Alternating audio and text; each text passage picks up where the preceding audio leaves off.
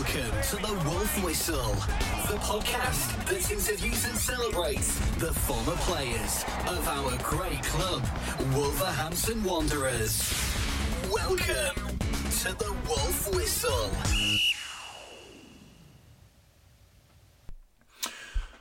Welcome to the 55th edition of the Wolf Whistle podcast, the podcast which interviews and celebrates the former players of our great club.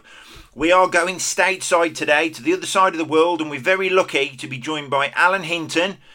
75 appearances for the Wolves and 29 goals between 1961 and 1964. Alan, how are you? I, I'm fine. Uh, uh, it's rainy season here, so uh, it's rainy season in Seattle. But apart from that, we're isolated in many ways, but uh, living the dream. Alan, that's brilliant. So now, obviously, I want to talk about that in a short while because I know you've been in America for a few years. And if any of you listeners are on Twitter, I know Alan is um, a very prevalent tweeter, and I'm sure you've you've obviously you know had lots of contact with him over the years. Um, so, Alan. I uh, just before the interview, you told me you had a very, very good memory. So we're going to test it now because you was born in Wednesbury in 1942, which by my maths makes you, I think, 78 it is. Um, so, which, who who did you support growing up? Because born in Wednesbury, you're actually in between Wolves and West Brom.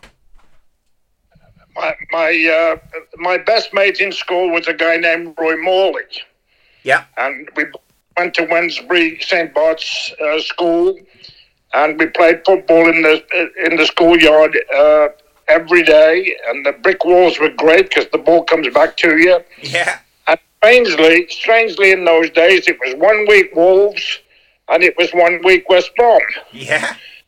And we really supported them both, which is unusual today. But we just loved the game so much, and we loved both the teams, and we collected autographs, and we collected beer bottles to take them back to the uh, off license to get a little bit of pocket money. Wow. Uh, but one of the funniest things I did, well, we did, Roy and I, we'd meet the Wolves fans at the at the, at the railway station yeah. because they'd, they'd all come in by train in those days. Yes. We, we, we came up with a plan uh, to ask if they'd got any programs, Yeah. fans, and in the end we had little uh, uh, addressed uh, bits of paper uh, which we'd give to the fans and say, "Mister, would you send me a program?" And uh, Yeah. one guy from Portsmouth, actually T. O. Lyons, his name was, Yeah. sent me programs every week. Wow.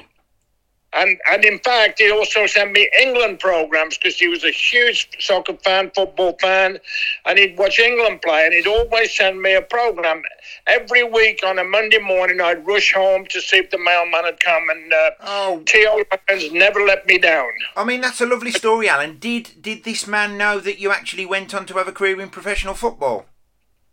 He, he, oh, uh, he had no idea. But but I'll tell you what happened as a follow up. We played at Tottenham one day. Yeah. invited T.O. Lyons and his his family to, to watch the game uh, with me playing at uh, in London at, at Tottenham, and uh, Wow. I met them. And it was a wonderful occasion because this man didn't send me programs thinking I was going to be a soccer player. Of course, He had no clue. Ah, Alan, stories like that are really, really special. Um, and you know that's lovely that someone can, you know, you, you you've just obviously asked him for a few programs, and next thing you know, he's giving up his time and money to help. And I think that's that's a lovely story. So, Alan, you started at the Wolves, I believe, in 1959. Um, I mean, how did you actually get spotted uh, uh, by the club, and you know, uh, come to progress to 61 where you made your debut? Well, what happened is Southeast Staffordshire Boys, which is the uh, select uh, team, if you like, Yep. played on Saturday morning always. Yes. and there was always a lot of scouts there. Uh, mainly part timers who did it for love, I suppose, in those days. But whenever we played for Southeast Staffordshire Boys, which was like the district team, the scouts used to come, and I guess uh, they they, they decided I was going to be a player, and uh, I think I had seven offers. Okay. Uh, Manchester City was one of them. yeah. My dad said, "You're not going there, son. You're not leaving home at 15 years of age. Uh, you're not." ready." And uh, so I signed for Wolves, and I was actually on the ground staff for a couple of years. Yeah. Apprentice professional is the modern term today, but they were great days. And I have to tell you, the, the, the, the, the senior Wolves players who were my heroes were absolutely fantastic. Down to earth, uh, no agents, uh, just we'd all go to the coffee shop or, uh later on when I was a pro. Yeah. Uh, we'd go to Queen's Square, I think it is in uh, in Yes. in the middle of Wolverhampton. Yeah. There was a big coffee shop there, the Co-op. Yeah. And we used to sit there, and some of the players would smoke, and uh, it, it was just growing up time uh, to be. Uh, to try to be a professional soccer player. I mean, what's amazing about that is, Alan, obviously, you know, growing up, you, you're obviously switching between Wolves and West Brom. You're revering your heroes, and in the 50s, obviously, Wolves were a very, very successful club. You actually made your debut under Stan Cullis, I believe, in 1961 against Huddersfield Town in the FA Cup. And some of the players that played that day Peter Broadbent, Eddie Clamp, Norman Deeley, Ted Farmer. I mean, what? I mean, you must be pinching yourself to obviously be in a changing room with these people, you know, uh, and these players who you actually revered. Well, they'd made me so welcome, and uh, there's one great story which will be in my book about. Uh, uh, there was obviously Wolves always had a lot of kids on the on the, the apprentice level, and uh, Yes. I remember one day Bill Shorthouse, who was a big ally for me, former to, uh, top player. Yeah. Uh, he called me over and he said, "Alan, you don't seem to really like it when the players are having fun with you." And I said, "Nah, Bill, they're taking the Mickey out of me. I don't like it much." He said, "Let me tell you why they're doing it." He said, "They're doing it because they think you're going to be a top player." So, and all and that made me feel very happy. And uh, Wow. but it was it was little things like that in those days, little bits of advice out across the ball from Jimmy Mullen and uh, Joe Gardiner making us. Uh, Joe Gardiner once told me, he says, "You're faster than you think." What a lovely thing to say. Uh, uh, and from, from your point of view, Alan, as a young man coming into the game, comments like that must instill you with such confidence. Well, well, I think I, I did that a lot when I was coaching. You, you, you pass the player on the fly. Yeah. You don't stop and have a 20 minute conversation and watch a video and get all these statistics from these drones and everything. It's just a one word or two sentence conversation that makes you think. Yes. And, and, and to be fair, if you can't think in today's game, you can't play. Yeah. So your mind has to be sharp and it needs to be educated with little snippets, you know. yes. And, and the Wolves were at their best doing that. And I mean, you, as a, as a young player coming into the game, you know you can learn no better. Uh, you know, off, off Stan Cullis, you know he, he'd won everything um, at Wolves. So, so what's it like to make your debut under a manager like Stan Cullis, and what sort of relationship did you have with him, Alan? Well, to be fair, uh, he was a bit of a bully.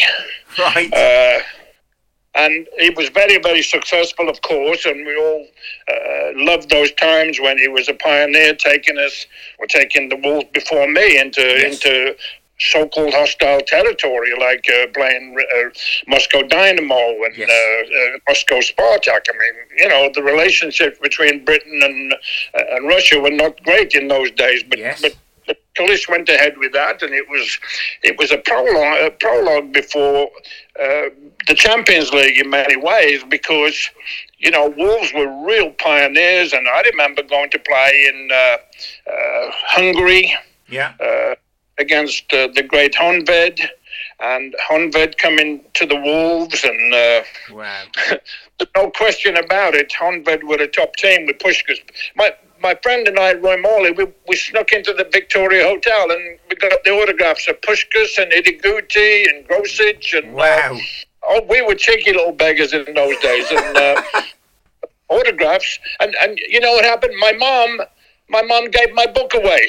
I mean, She gave my damn book away. I mean, Alan, what's it like? You know, it's funny because you're there as a young man getting autographs. What's it like then to be, you know, uh, you made your debut, I believe. In fact, I'll, I'll have to work this out. Uh, you made your debut as a as a 19 year old. What's it like for then supporters and fans to get you signing pictures and autograph books?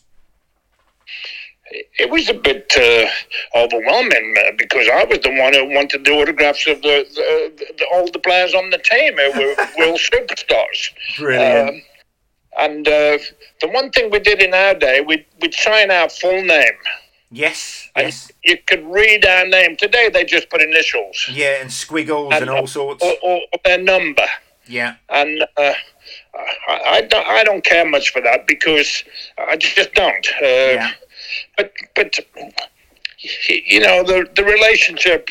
I used to go on the bus to the Wolves from Wednesbury. Wow. Me and Johnny Cook, and we'd, we'd go on the bus, and all, we, all the fans on the bus were our mates. You see? And. Uh, if we didn't play, if we didn't play very well, we wouldn't go on the bus. I mean, that's the difference now, isn't it? I think you know the the average working man is so far removed from a professional footballer. It's untrue. But back in those days, you know, you were one of them, and vice versa. So you're getting on a bus with with the supporters who you know you were like the working man, but like you said, it wasn't safe to catch the bus on, was it? If you'd had a bad game.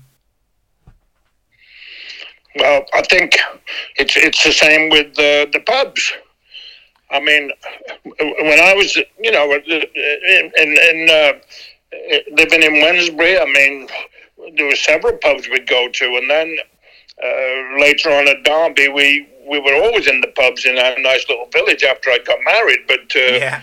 Uh, now the, the, the fans today, I mean, to be fair, the Wolves, it's just wonderful watching them play, and uh, yes and and and Derby's struggling, but at, at the end of the day, uh, we got to get the fans back. Yeah, uh, uh, yeah. I think with with the pandemic at the minute, it is very difficult. Um, but obviously, I think we're all missing football, and it certainly isn't the same watching it on the television.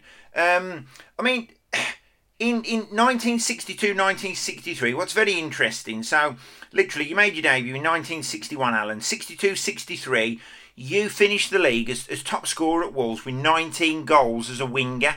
What what what was your secret in terms of scoring that many goals? Uh, you know, from a wide position. Well, the Wolves made me a two-footed player. Right. And you know, even today, I I try to think if there's anybody that took a left wing corner with their right foot, which was me, yeah. And took the right wing corners with their left foot, which was me. I don't know any other player that did that. Right. But the fact that I had such a good right foot, and I didn't, uh, originally, I wasn't a winger. Right. Uh, and Stan Cullis made me into a left winger because I wasn't very big, and he said, You're going to get hammered too much in the middle. In addition, he put me on the left wing when I was a, a right footed player. So as my left foot got stronger and stronger and stronger, it, was not too difficult to put uh, to dribble inside and smack it with my right foot. And I've, yes. I, you know, that, a lot of them are on YouTube, and I'm very thankful for that. But you know, turns out when I used to cut in on my right foot. I could really hammer the ball, and uh, yeah, I didn't go much for curling it all the time. I went for power. And, and I still see modern day players always attempting the perfect goal. Yes. And I'm saying if you'd have hammered that sunshine, you might have scored it, you know? Uh, you know, but uh, the Wolves were fantastic in terms of techniques, techniques, techniques. Yes. And then, of course, I was lucky to have Peter Broadbent behind me. And he used to shake his hips, go by the midfield player, on you go, Alan, off you go. And uh, it was a great joy to play with him and uh, Ron Flowers and Bill Slater and Jimmy Murray and Ted Palmer and of course Terry Wharton, my mate. Terry Wharton. Terry Wharton remembers my, Terry Wharton even today. Yeah. Remembers my goals more than I more than I do. To be honest, Alan, I, I, I, remember his. I, I interviewed Terry oh, when was it? Probably about six months ago, probably a bit longer. And to be honest, he was like you, an absolute photographic memory. Um, and he said exactly the same. in terms of he watches the goals back on YouTube now, which is a great, great tool, and it's so nice to, to you know that, that you've got this window into your past to, to watch your goals, etc. But he said it's now, he, he, you know, it all flew by and it all flashed by, and it's only now really he can sit back on his career and go, wow, did I play at Old Trafford? Did I play at Tottenham? Did I play? I mean, it must must be the same for you, Alan. Well, it, it absolutely is, and I think, you know, when I was coaching, uh, and I enjoyed doing that, I used to say to the players, particularly in the North American Soccer League, where you rarely have the same team the, the next season. I used to say, gentlemen, enjoy this season. Yeah. Enjoy the time together because it will never be the same again or it will change next year. Just enjoy every moment. Enjoy coming to the locker room. Enjoy the, the, the, the banter in the locker room. Enjoy the travel. Enjoy the games and do the best you can and entertain yes. the fans. I've always said entertain the fans, and uh, you know certainly uh, the, the, Wolves fans. I mean, good gracious, what a marvelous group they were. Oh wow! I mean, we're going to talk about your your move in a minute from your surprise move, I should say, from Wolves. But I mean, those formative years. I mean, it must have been such a special time for you to play for your local club, to play and, and you know the, by the greats you revered. Um, and, and, and obviously to do so well, it must have been a really special time in your life, Alan. Well, it was a. It, uh, I, I loved it uh, with my mum and dad. You know. Yeah. Uh, my mum and dad were real ordinary folk. We never owned a home. We never had a car. But all of a sudden, I'm I'm I'm the star of the show. Like, and my mum and dad used to come to the games and get dressed up, and then my dad loved going down the Woodman pub. Yes, the Woodman. Yeah. Yep, I, uh, and uh, he'd love it. He'd sit on the end of the bar, and if people would say, "Hey, Tommy, your boy did a good job today," he would he would love it. Wow. And uh, but he even even later on when we used to when I was at Nottingham, my dad had to be back at the Woodman uh, to to talk to his mates about the game. You know. Oh, I mean, look, memories like that, Alan, are priceless. Um, like I said, 62 63, you finished as top scorer. On Twitter, everybody, when I mentioned um, that, that I was interviewing you, it, it had so much interest, but everybody has pretty much said the same thing. There was a surprise move to Forest uh, in in 1964 during the actual 63-64 season in a in a very strange swap deal with a player called Dick Le Flem, who come to Wolves and uh, never really settled, to be honest, and he was gone after a season. So really, Alan, how did you hear about the move? Uh, was it a shock, and was you sad to leave Wolves? Uh, it, it was a, a, terrible shock uh, because uh, I, I, actually did something which I'll go into detail in my book. Yeah. Uh, what happened was I loved playing on the far side of Molineux, and I still I still see it now when I watch the Wolves play because it's the same field, and I still look across the far side and I go, "Wow, they were happy days with those fans." And uh, yeah. uh, but what happened is we were getting beat by Forest, and I thought my friends on the on the far side started to boo, and I thought they were booing me. But it turned out they were booing Chris Crowe. And I did something awful. I, I actually put my two fingers up and I shouldn't have done it. Don't worry about it. Shouldn't have done it. But you know what? Stan Cullis should have given me the opportunity to apologise to the fans, and I would have done. And he wouldn't, he didn't want to know uh, my, my, side of the story. And uh, all he said to me on the Friday, You're not playing tomorrow. Uh, Johnny Carey wants to talk to you from Nottingham Forest. And I said, I don't want to talk to him. I'm staying here. So over the weekend, with with my uh, uh, my future wife Joy and my mom and dad and friends, we had a good talk, and the conclusion was, Cullis doesn't want me anymore. So I met with Johnny Carey on the Monday afternoon. Gentleman John, a wonderful, nice gentleman, and um, and I signed for Nottingham Forest. But uh, it it should never happen. But it worked out well for me because Forest was good. I had three or four years that were wonderful there, and then of course I went to Derby, and the rest is history. But I, I would never have left the Wolves. It was my club, you know. I mean, Alan, I'll be honest with you, I didn't know that story. Um, and someone put on Twitter today something about the crowd booing, and I, I, I didn't really pay much attention to it. And these, this is what I like to, because I do a bit of research before the interviews, but it's something like that which I find really interesting. So, as a young man, obviously, you're, you're passionate, you, you're playing for your club that you love. And if there's a section of the crowd booing, as you're, like I said, a passionate player, it's easy to get caught up in the moment when you've got crowds of 40 and 50,000. And as a young man, you've done something which now you clearly regret. Um, but I, I, can understand why you did it, Alan. And I think you're quite right in as much as Stan Cullis really should have given you the opportunity to to either apologise or to, to, you know, just to give you another opportunity at the club. Because it seems like a very rash decision, especially for Wolves when they lost such a good player.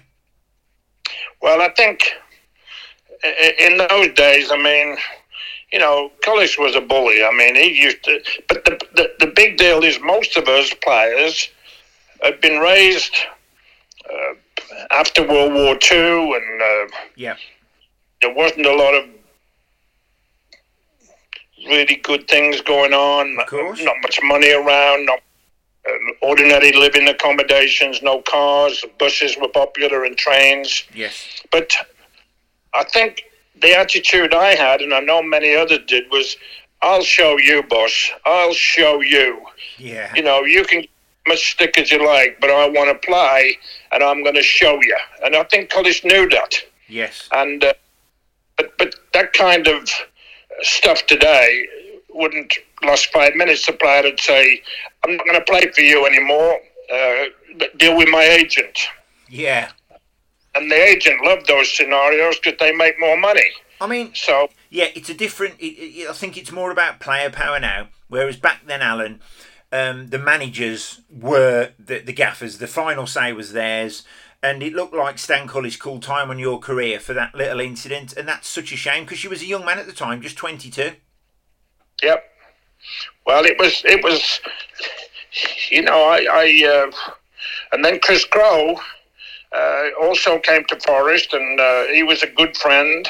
Yeah. Uh, there was a young kid in Wolverhampton named Vic Povey, who they they they traded to Notts County, so I used to travel with him as well. And we, you know, the three of us would go in one car, and we'd laugh and joke, and uh, Uh, it turned out to be a very good move. And of course, when the when the fixtures came out for the next year, the first one I looked at was shoot, I'm going back to play at Wolves on such and such a date. Yes.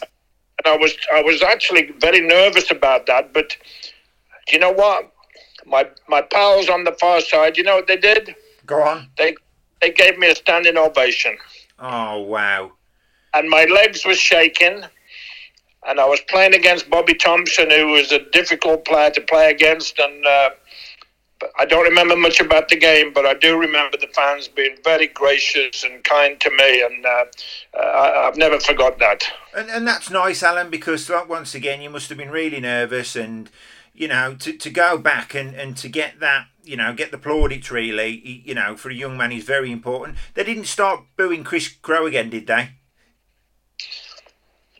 No, no, no, no, no, no. I mean, Crowe if you look at uh, Chris Crowe's career, he had a magnificent career. Yes, uh, yes. In terms of games, and uh, but you know what? He could have done better. He had so much skill. He could have done better, uh, and that's a compliment because you know he, he, I used to get some some goals in my head playing with Chris because I knew when he went down the right wing, he couldn't reach the far post. He couldn't reach it. So I used to run near post, and I got a couple of goals. But you know, Chris was a very fine guy. I think he's gone now, sadly. Oh. Uh, he, he, he, used to have a he, he used to have a pair of black shoes. Yeah. And he used to he used to spit on a on a handkerchief and rub the shoes so they'd shine like when he was in the army. And uh, he, he, was he was a very interesting man, and uh, uh, no, he was, he was a good guy, Chris. Oh, I mean, memories like that, Alan, obviously, as you know, last an absolute lifetime. When you was at Wolves, um, and, and I've just, it's right, I've, I've got my uh, stats in front of me, and I didn't realise you won your England caps when you was at Wolves. Three caps for England, one goal. You made your debut on the 3rd of October 1962 versus France. Um, at the time, you are literally 20 years of age. What? Yep. What is that like, Alan, to, to represent your country at full honours? Well, what happened is Chris Crowe and Ron Flowers were in that team, and we drove together in Ron's car because he was the only one who had a car to Yeah. Sheffield. And, uh,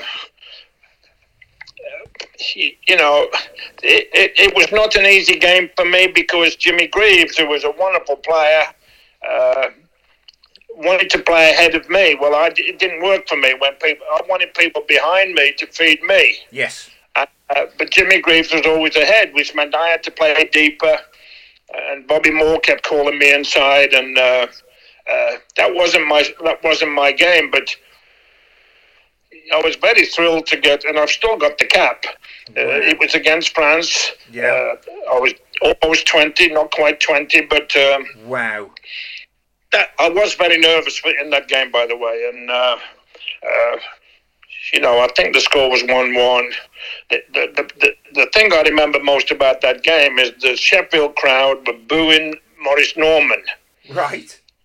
because they wanted Joe Shaw in there, who was a very popular Sheffield United player, All right. Uh, and they were booing Maurice Norman. But and then after the game, it was customary in those days for uh, both the teams to go f- for a, a, a dinner together and with speeches and everything. And uh, uh, Walter Winterbottom, it was his last game. And, and, and he keeps drinking this beer. It's, it, they, they kept bringing jugs of beer, and Walter, you could see he was having a little bit too much. yeah. And uh, he said to Crowe, he says, Chris, I'd love to have you at my club. And Crowe said, but Walter, you don't have a club. and uh, but it, you know, in the end, I mean, we were all down to earth, Yes. regular guys. Uh, walk to the bus stop, say hello to the neighbours, enjoy being with the fans. And I was very lucky to be a Wolves player at the beginning of my career, and uh, uh, I still love watching them now and uh, the progress the club has made. And uh, Oh. Well, listen, It- it- Alan. Listen, believe me, you are a you are a very big, you know, big big big part of Wolves history, and and you know we appreciate obviously everything you've done for the club. You after you was three years at Forest, sixty four to sixty seven, and and then really, I, I think you, you had a fantastic move to Derby County. Um, you actually won the league twice in 71 72 and 74 75 really against the odds uh, i mean what was uh, the obvious question is what was brian clough like to play for well, he, he was also a bully, but I would call him a nice bully. uh, Cullis was not a nice bully, but did get the best results. But yes uh, had a real, real top personality, and uh, he'd wind up players every day. And uh, I remember when I first got there, his mission was to get me back to what I used to be. yes Uh, but I, I did have some injury problems, which I didn't tell anybody about, and uh, it took me a while. But they started telling everybody, "Get the ball to Alan. Alan, get on the flipping sidelines. Yeah. Stay wide." Uh, and all the uh, all the praise in the world must have driven some of the other players crazy. But when I started to play well, wow, the team, the team really, and, and Clough and Taylor, they should never have left Derby County Football Club. It was the power play with the owner. Uh, It was a small owner, uh, Sam Longson, and all they had to do at Derby was to say, Mr. Clough, Mr. Taylor, uh, we're going to double your wages yes and they they both like money because they were trying to make themselves independently wealthy, which Yeah. they eventually did. But at the time, they were trying to make as much money as they can. But yeah I think Sam Longson was in, influenced by the FA, who were trying to tell Cloughie to shut up. uh, Puppy, all he cared about was Derby County Football Club. Yeah. He, he, he promoted the team. All the media wanted to be at the baseball ground.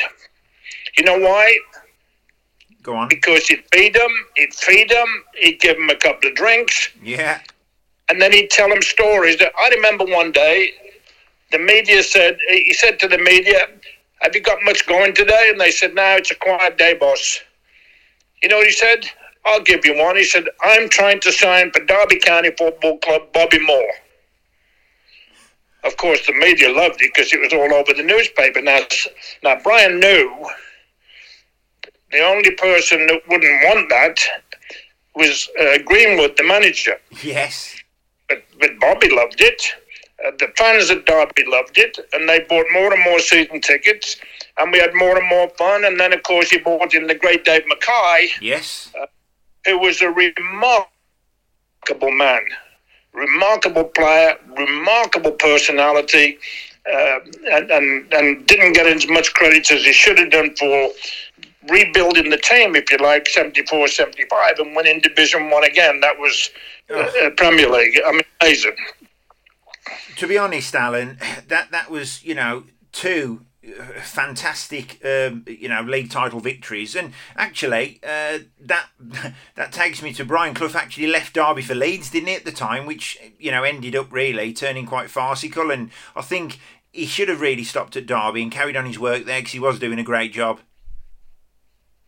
The, the problem was he, you know, he was an ordinary working, he was from an ordinary working class family like we all were in those days. Yeah, And he hated hierarchy. He hated the bosses. yeah, He hated them, especially the ones that had no no talent, that, that just, whatever reasons they got into these positions of power, he just, he just, he just hated uh, people telling him what to do, and uh, he knew he was putting people in the in the stands. He knew he was getting all the publicity for the for the city and for the for the team. He knew that he and Pete Taylor were invincible, and uh, kept signing all this talent for not not much money, and he knew he was the boss. Well, he was the boss, but he wasn't in the in the in the, in the boardroom yes, and they tried to, to boss him around. Well, the man who rescued the whole thing actually was Stuart Webb. Stuart Webb was like the general manager. So Yeah. Stuart was the buffer between the board and Cloughie and the fans. yes, And Stuart conducted himself like a real professional uh, uh, in everything he did and uh, kept it going as long as uh, as long as he could. It was a terrible blow when they resigned. yeah, We just just beaten Manchester United one nothing uh, at uh, Old Trafford.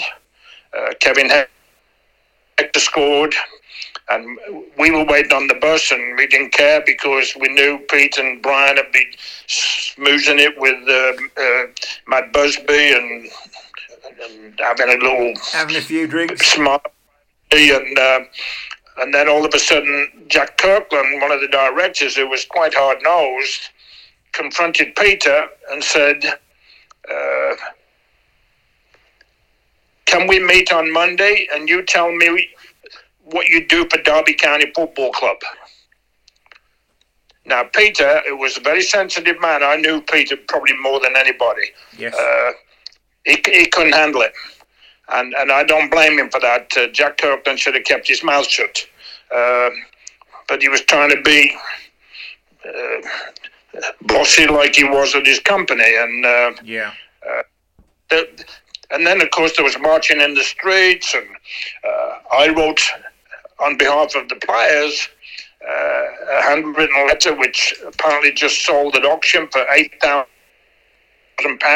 all right. uh, letter of resignation signed by every player. And Almost uh, a revolt, Alan. Excuse me. Al- almost a player's revolt. You know, just obviously tendering your resignation because of, of what had happened to the management. Well, we were we said the, the, the game the next Saturday was against Leicester, Yeah, and we said as a group, everybody was in, all the players. we're going to Mallorca. We're not going to play next Saturday unless you unless you reinstate Clough and Taylor. Yeah. And and and uh, there's much more to that, but uh, wow. know, I mean, Alan, I'm sh- I'm sure all that's in your book. Uh, uh, one thing I was going to ask Alan. Um, there's a lot of teams that played at the baseball ground in the 70s, a lot of Wolves teams. Um, Kenny Hibbitt, I remember doing his podcast and he told me how bad the pitch was. I mean, it was a bit of a, it was a, it was an awful pitch one, especially for the away teams to play on. Alan, I bet you got used to it, but it could get really boggy, couldn't it? Well, we knew every little, we knew every little mud mud, mud hole, and uh, I always laughed. Little Archie Gemmill, who could, he skipped over the mud. His his shoe would sometimes come off in the mud, and he'd just put it back on again. And uh, but no, I mean, there were times when they watered the grass. They watered the fields, not the grass. There, there was no grass after November. But uh? I, I, there's a there's a game on YouTube. Yeah. Uh, against the Wolves, and I, I, think I scored a penalty kick to win the game. But uh, it, was it's terrible the, the the field. But Pete Taylor used to wait in the corridor for the other teams, you know, and he'd say, "Sorry about the field." Uh, and especially those London boys, they didn't like it. With their posh shoes on, they didn't like going on the field in the mud either before the game. Flipping heck, I bet they didn't. I, I mean, I, have seen some of the videos on YouTube. I mean, Kenny Hibbitt told me that he went to take a penalty on there and he said he couldn't see the ball for mud. Which is brilliant. Now, Brian, uh, Brian, bloody, I'm looking at my notes. Alan, what's what's interesting is you then left. Um, you then left England and you left the mud of Derby, and you, you did a bit in the non-league, and then uh, you went to America in 1977, and uh, I, I, believe, unless you correct me, that's been your home ever since.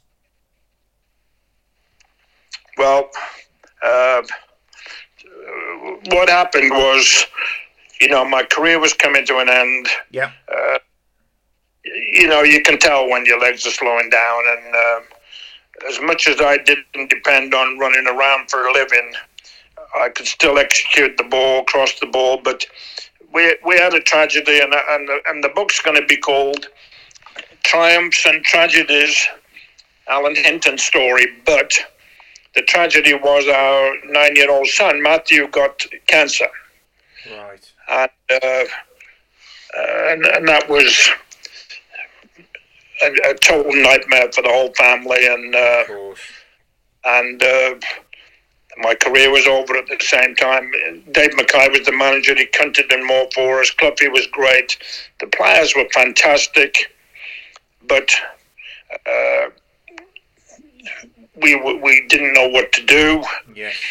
and in the end, I got an opportunity to come to play uh, in America for the Dallas Tornado, which was we accepted, and uh, we'd had a testimonial match, which was wonderful support from the fans, twenty five thousand, wow. and all the support my family, my wife, and daughter got from everybody was so heartwarming that how could we not pick ourselves up? Yeah. Uh, time went by and, and, and, and show that we can come back. And uh, yes. You know, I had wonderful support from my wife and uh, daughter and uh, friends and soccer colleagues. And uh, coming to America was clearly the right thing for us. Uh, uh, we were very frightened when we first came, but I, I did play well. and you know, we're still here 40 something years later. I mean, and that that Alan is remarkable in itself. That you know you, you went over there and you're still there. And actually, you probably know this, but I believe you set a record for assists in the North American Soccer League, beating Pele and George Best. Yeah, I did. I uh, I played for the Whitecaps. I, I didn't go to play. I went to be assistant coach. Yeah. And I Tony Waiters, who was the head coach, had given me that coaching opportunity. But he wanted to bring in Gordon Taylor. Yeah. Uh, who, who, played there the year before. And I said to him bluntly, I said, hey, I'm better than him. and he said, "Okay, well, you better get some weight off and get yourself fit." So I did, and, and in 1978, I did get 30 assists. I actually got 31, but the referee didn't give it, even though the ball went way, way, way over the line and hit the back stanchion Yeah. from a corner. But uh, no, the Whitecaps were great days, and uh, you know, so I had two years playing in North America, and and it was it was fun, and uh, and then I got into coaching. And didn't you, I believe, play with uh, Phil Lofty Parkes, good mate of mine, and he's obviously been on the podcast, and I know he speaks highly of you, Alan. Yeah, you played with uh, old Lofty, didn't you? Uh, Lofty was great. Uh, Lofty uh, was the life and soul of every party, still is. Yes. Last time I saw him, he said uh, we were talking about dementia, which is a big issue. Yes. Yes, in footballers from your era, it certainly is, Alan. Excuse me. I said, sorry, in footballers from your era, it, it, it's, uh, you know, it, it is a big issue, isn't it? It, it, it's huge. And uh, Phil, Phil said to me, he says, You won't get dementia. You never headed the ball. uh, so I started laughing. I said, No, because I did all the crossing of the ball for the goals. And uh, But, but it, it is a big issue. But Lofty, he was wonderful at, at the Whitecaps. Yeah. Very popular. Uh, we had a really good group of players. Uh, John Samuels, uh, Stevie Kember, uh, John Craven, uh, some good Canadian kids. Uh, and, and it was a fun year. It was a real fun year. Then I went into coaching after that. I got the head coaching job at the Tulsa Roughnecks, which was also fun. But unfortunately, the, the club didn't have uh, any money, which I wouldn't have gone there if I'd have known that at the Yes. time. But but that was fun, and I, I, I, I- was able to bring in some Derby County players. And then, of course, after that, I, I got the best job in the league, which still is, is the Seattle Sounders. Wow. And I was, and then, of course, relationship with the Wolves. yes. You know, I got Kenny Hibbitt, Steve Daly. Yes. Steve Daly's made a lovely tribute to time in Seattle and with me that will be in the book. And uh, Kenny Hibbitt's also my, my ghostwriter, uh, the great Charles Bamforth, is a wonderful Wolves fan. And uh, he's written several books, and there's a lot of articles with uh, uh, David Instone Yes. uh, about the Wolves, and uh, he's been uh, chasing these former colleagues of mine for quotes, and it's very. And you know what? Nobody's refused to speak. Nobody's refused to say something, and he, it's really. It's going to be a very interesting uh, book for people to read. You know. So what I was going to do, Alan, you know, uh, obviously I'd like you to speak about the book and, and you know the, the reasoning behind writing it because um, what I'm going to do, obviously, when we release the podcast, I'm going to send people links on where they can buy your book. Um, so how long have you been writing it, Alan? And you know what what sort of content can can we get to see in it? Uh, I think I think we we, we did the. Uh, we, we've been working on it for a good year now. Yes. And we're at the point now where we've just got to see if we can make it better, uh, see if we can I mean, get the imagination of the soccer fans, not just Wolves, Derby, Forest, American Seattle fans. But I think it'll be a good story, and I think it, it might give some hope to people who've had cancer, like I've had cancer several times, and uh, and I'm recovered. Uh, I'm cancer free now, which is great. But I'll talk about that as well, uh, and I'll talk about losing a child because there's people who lose a child is it's just the worst thing that can possibly happen. And you know, you sit around the dinner table, and there's there used to be four, now there's three, and there's an empty chair, and uh, but the suffering. But I, you know, I talk about cancer and basically to try and help people who've got cancer look on the bright side because you know self uh, positivity is is very important when you know like when I had my bladder cancer yeah. the doctor said he wanted to take it out I said what are you doing tomorrow doc and uh, you know, I've always been. I I don't appear to be a good listener, but I really am. And uh, I think, Alan, life life shapes you, um, and you had that that awful, awful tragedy, which must be the worst, worst experience in the world, and you know you you've you've you're brave enough now to write about it. And i think by listening to you today one it's going to be an absolutely fantastic book with lots of stories. But not only that i think it's deeper than football. I think it's more than you know the great career you had. I think it's a lot deeper than that. Uh, and i think that's why it will resonate with a lot of people and be a fantastic read well I, I appreciate you saying that but i will tell you the matthew chapter was very, very hard to write. And my wife uh, was a huge help, but it struggled for her because she remembered a lot of the details and uh, and the struggles and. Uh, uh anyway, it, it's basically done to make people realize yeah. Uh, what a good life we have. So enjoy it while we can. You know. I mean, you're 78 now, Alan um, on Twitter, you are like once again very prevalent. You and, and what's what's what's interesting about you, Alan, and which is what I like in a person is you're not afraid to to, to you know. Uh, put your comments out there and you're open for debate and you know uh, which is all fantastic um, and you know what I don't know know another 78 year old like your good self the young man you are who, who is so good on Twitter actually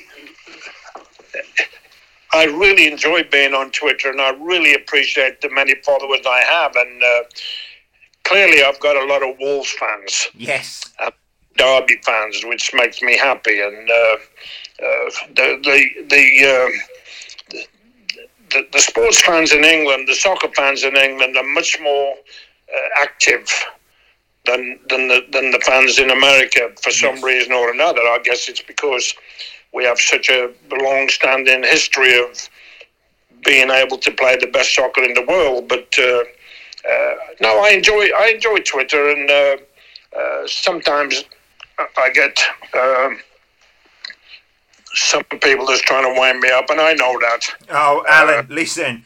I'll tell you now, mate. There's loads of wind-up merchants on Twitter, and I fell victim to it as well. So listen, don't, don't you worry about that. You keep being you because you're doing a great job, mate. Uh, but yeah, well, I appreciate all all, all those comments, and uh, you know, I, I enjoy it. I mean, uh, it, it's my contact with the outside world. You know. Yes, especially and, now uh, it is difficult, isn't it? Well, I, I think you know, I mean, the world is crazy right now. I mean, you got the pandemic. Yeah. You got suffering. You got the people out of work. You got the people who work in the health industry. Uh, I feel very particularly sorry for all the people who work in the restaurant and the service business because, let's face it, if you've got a good job in a top restaurant, you get fed, you get fed, you get a wage, and you get huge tips. They've all gone. Yeah, uh, they, they have. So we've just got to stay together and be strong and just do what we got to do to to get keep alive. This and with positivity, Alan, we'll all do it. On that on that note, if if uh, if you can look back at your time. Uh, and actually, I'll give you, you know, I'll give you two opportunities here. I normally give the, the players one opportunity, but had, as you had such a great career away from Wolves, uh, you know, I'll ask you really the same question twice. So, what is your abiding memory uh, you know, one memory that you look back on from your time at Wolves that always puts a smile on your face. So, what's your abiding memory from Wolves, and what's your abiding memory in football? Well, my best memory of Wolves, uh, I have many, and uh, but my warmest memory is Peter Broadbent. Wow, what a player! Peter and took care of me like he would his own son. And I know his son was a top golfer. But Peter, uh, he and his wife Shirley, they actually invited uh, Joy, my girlfriend at the time, to a, a Broadbent party. And I was very, very young, and I was invited. We were invited over many, many other players who didn't get invited. But uh, uh Peter was always modest, Uh, we used to go to races together. Uh, but what a player! Oh. What a player! And uh, you know, I had a conversation with Ted Farmer recently, and he's uh, he's as good as gold, and uh, was the bravest player. He was braver than uh, uh, what's his name, Andy uh, Andy Gray. Yeah. Uh, for me, Ted Farmer cut his head open one time at Stourbridge. I think I crossed the ball and he, he sort of dived and uh, he, he dived into a, a, player's cleats. But uh, now Peter Broadbent was my. Uh, he- was the player. Norman Deeley was a great help being a Wednesbury boy, same as me and John yes, Cope. of course. And, and obviously, Norman Peter Deeley scored two Broadbent goals in was- the cup final. He was like a god to me. Wow, and and with with obviously your abiding memory of, of football. Look, two league championships, uh, a great career in America. Obviously, the move to Forest. What's your abiding memory from the rest of your career, Alan? Well, I think the encouragement of all sports fans and friends and family and my own family, our determination to come through after being on the floor, if you like, after Yes. Matthew, uh, is, is very impressive. And I've got three wonderful grandchildren now who, who are all in college. And uh, my daughter lives about 10 minutes from where we live. Uh, so I, I, I'm very thrilled with the way life has turned out when it looked like the blackest days uh, ever in uh, 1976 when we lost, lost dear Matthew. He was a good soccer player in his own right, and uh, uh, Cloughie was very generous uh, with his support. So were Dave Mackay, so were all the players, so were all the fans. And our lives turned out way, way, way better those dark days of 76 and the recovery in 77 in Dallas. Uh, the, the coach of Dallas, Al Miller, he actually designated Kenny Cooper, who was a, a, a guy from uh, Blackburn, who was the goalkeeper, to share a room with me. And, and he explained to him, you've got to take care of Alan, he's really hurting. And uh, the little details that I found out through writing this book has been very, very heartwarming and uh, uh, and and stressful at times, to be honest with Alan. But uh, I can only imagine, my friend.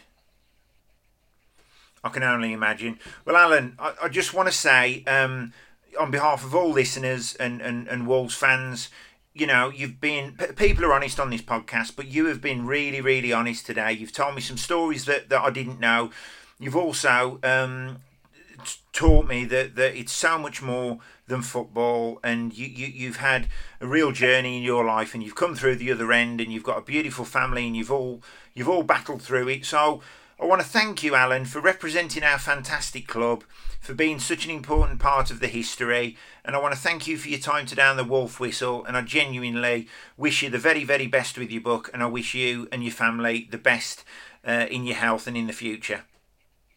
Well, th- thank you so much, and uh, uh, I'll promote uh, this podcast on my Twitter account as well. So uh, let's keep in touch, okay? you're a good man thank you Alan All right. You take care now, okay?